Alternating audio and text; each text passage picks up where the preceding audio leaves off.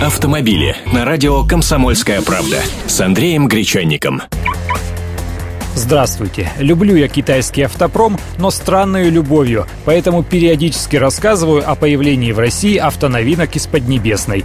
Теперь вот стало известно, что китайский седан FAV Olay начнут продавать в мае. В базовую комплектацию модели, стоимость которой составит 430 тысяч рублей, включены фронтальные подушки безопасности, гидроусилитель руля, системы ABS и EBD, центральный замок, передние и задние электростеклоподъемники, кондиционер, радио с четырьмя динамиками, CD-плеером и даже USB-портом. Будет и автомат, цена такой машины с двумя педалями составит 450 тысяч рублей. Доплата в 30 тысяч к базовой цене предусматривает дополнение следующими опциями боковые подушки безопасности, кожаная обивка сидений, бортовой компьютер, автоматический климат-контроль, трехспицевый руль с кожаной обивкой, задний парктроник, автоматическое закрытие стекол, электростеклоподъемники всех дверей с защитой от защемления, люк с электроприводом.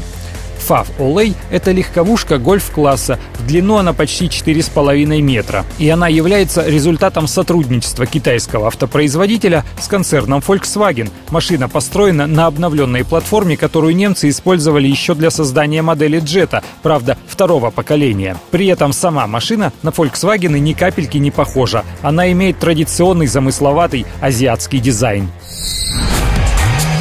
Автомобили с Андреем Гречанником.